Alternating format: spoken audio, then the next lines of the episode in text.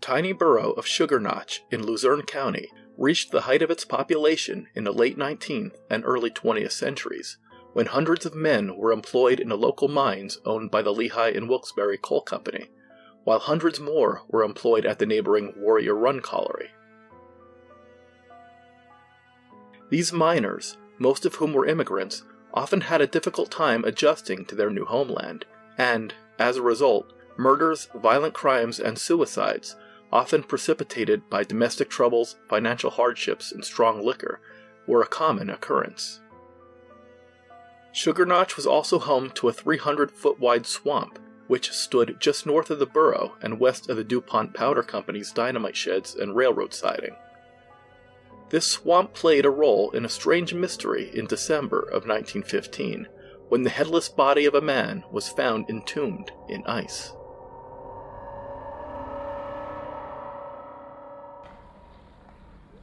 On Sunday, December 12, 1915, a group of boys from the borough of Ashley decided to go ice skating at the swamp.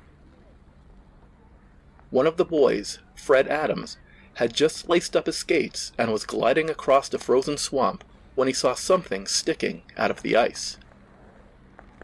As he skated closer, he saw that it was an old pair of shoes but upon closer observation, the boy was startled to discover that the shoes were on a very rotted pair of feet. The boys raced to the DuPont barns, where they obtained assistance, and the body was cut from the ice and laid atop the frozen surface. Much to everyone's horror, the head was missing. Believing that they had stumbled onto a crime scene, it was decided that the body would not be touched until the arrival of the Hanover Township Police and Coroner Marley. This provided an opportunity for one enterprising and steel nerved newspaper reporter to make his own examination of the corpse. After darkness had fallen, the reporter, accompanied by Undertaker John Mooney, visited the swamp. Armed with lanterns, the two men found their way to the body by following the ruts left by the blades of the boy's skates.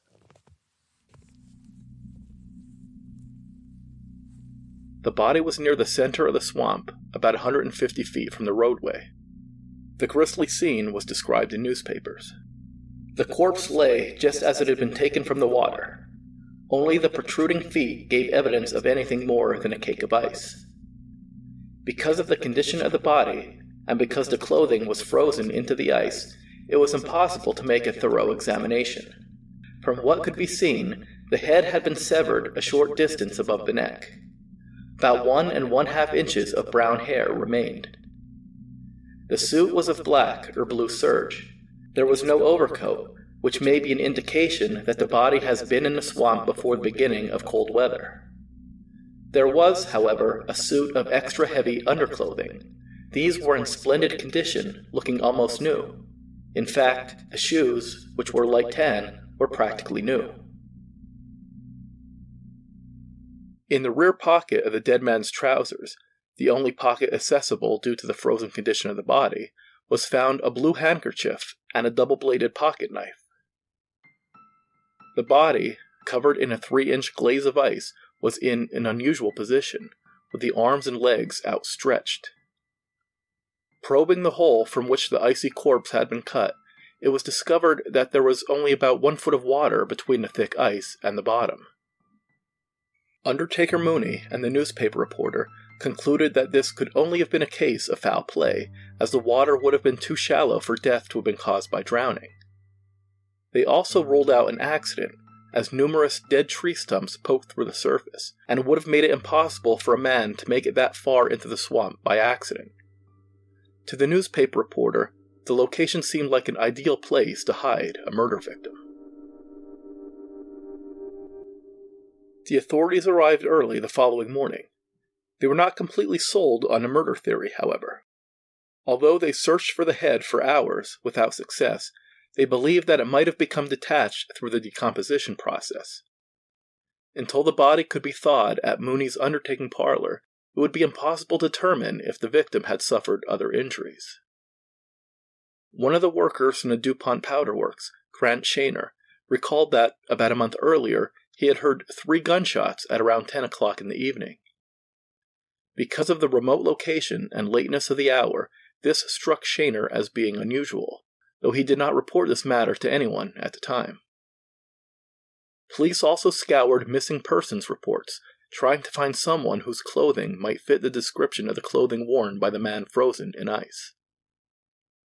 Undertaker Mooney believed that the body had been in the water for about three months, but the most promising clue was what he had found inside the pocket of the man's vest a lady's pocket watch and chain. The watch was stopped at 540. Eight weeks before the skaters made their chilling discovery, a shoemaker from nearby Warrior Run named Anthony Kozlarek disappeared under strange circumstances. Kozlarek and his wife operated a boarding house, and quarrels ensued after Anthony claimed that his wife had been intimate with two of the boarders, one of whom was a man named Teofil Sargal. After one particularly heated argument, Kozlarek threw the two men out of his home. He disappeared later that night, never to be seen again. Sargal and the shoemaker's wife were questioned by police after Anthony's cousin, John Gustinski, went to Chief of Police John Killeen and reported that he hadn't seen or heard from Anthony in several days, and that he had heard his cousin mention that he was afraid of his own wife. Killeen and his son visited the Kozlarek home, where they found that Mrs. Kozlarek had allowed the two boarders to move back into the house. They also found a bloody axe. The missing man's wife claimed that she had used the axe to slaughter chickens and had shown the men bloody feathers as proof.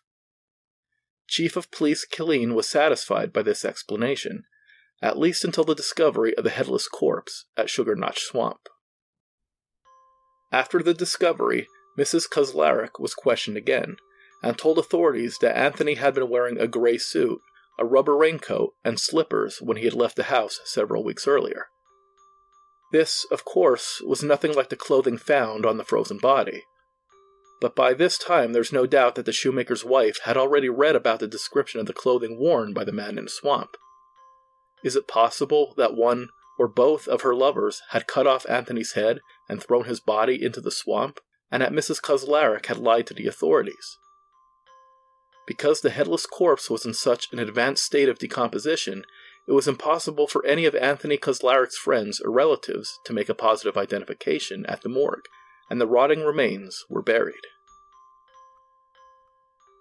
As for Mrs. Kozlarek, she and her new lover left Warrior Run in April of 1916 and moved to nearby Mocanaqua.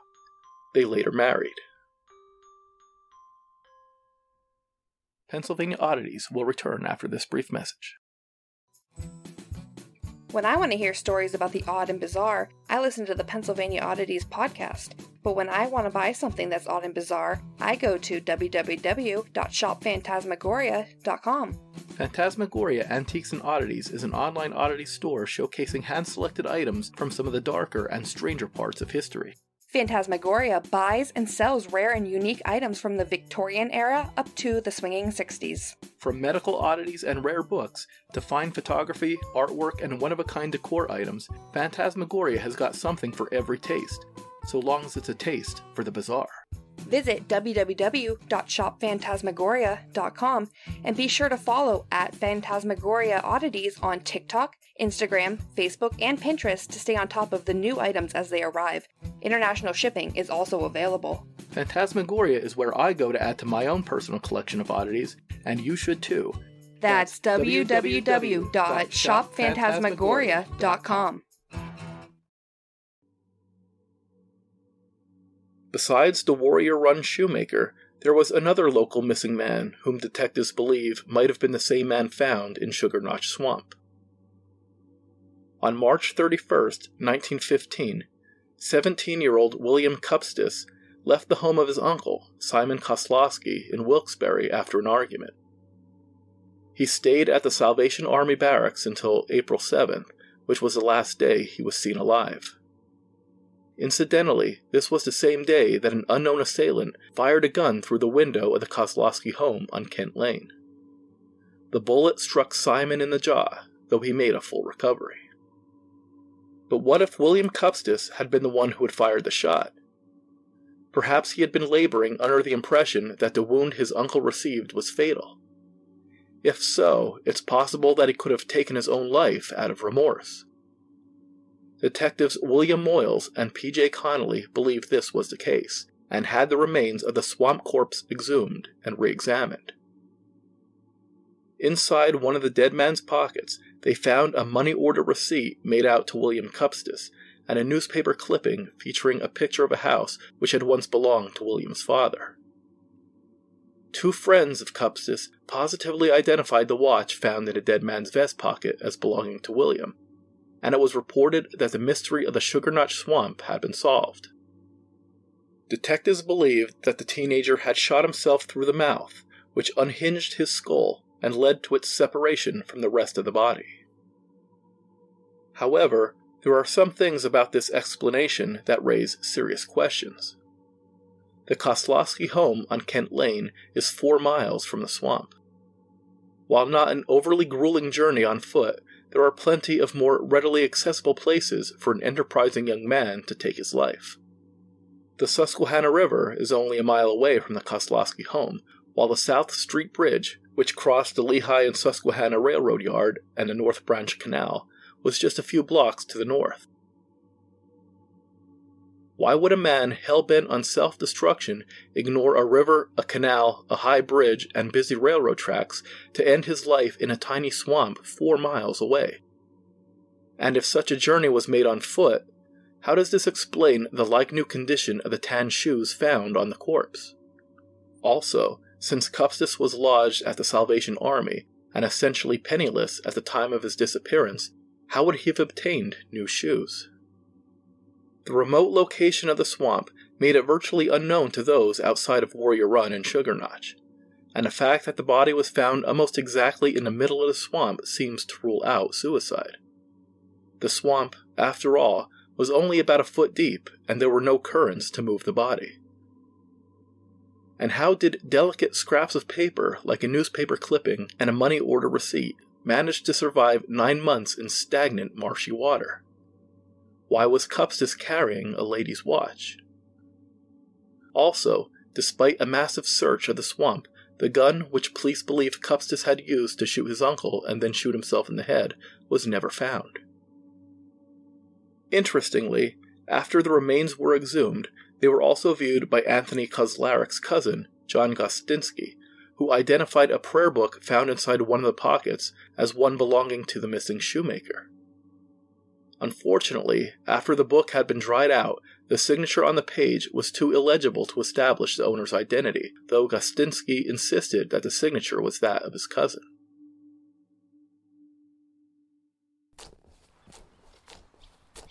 While hunting bullfrogs at Sugar Notch Swamp on July 28, 1916, a party of two men and two boys found a skull while prodding the mud with a stick. Chauncey Walliser and Garfield Booth, both of Sugar Notch, were the ones who found the skull. John and Ziggy Chernesky, two local boys, were with them.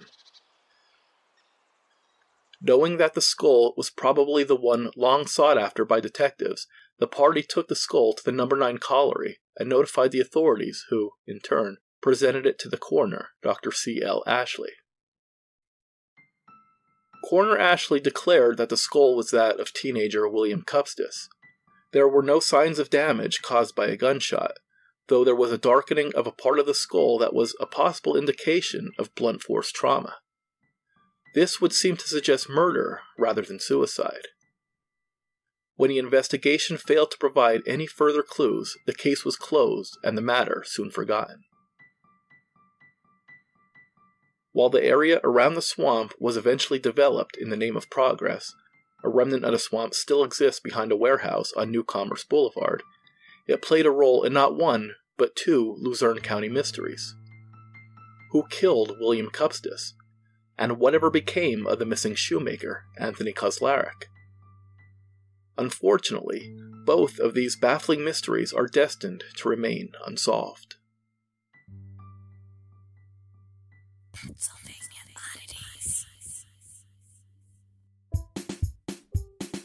If you enjoyed this podcast, pick up a copy of my newest book, Pennsylvania Oddities, Volume 3, available now at www.sunburypress.com. Volume 3 features 30 remarkable but true stories from every corner of the Keystone State. And be sure to visit my blog, paoddities.blogspot.com, for over 600 bizarre tales of murder and mystery from the colonial era to the present day. The Pennsylvania Oddities podcast is written, produced, and narrated by Marlon Bressi. Theme music composed by Marlon Bressi. Sound effects courtesy of freesound.org.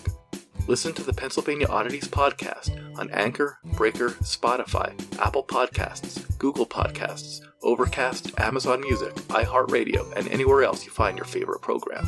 New episodes on the 1st and 15th of every month. Bye bye.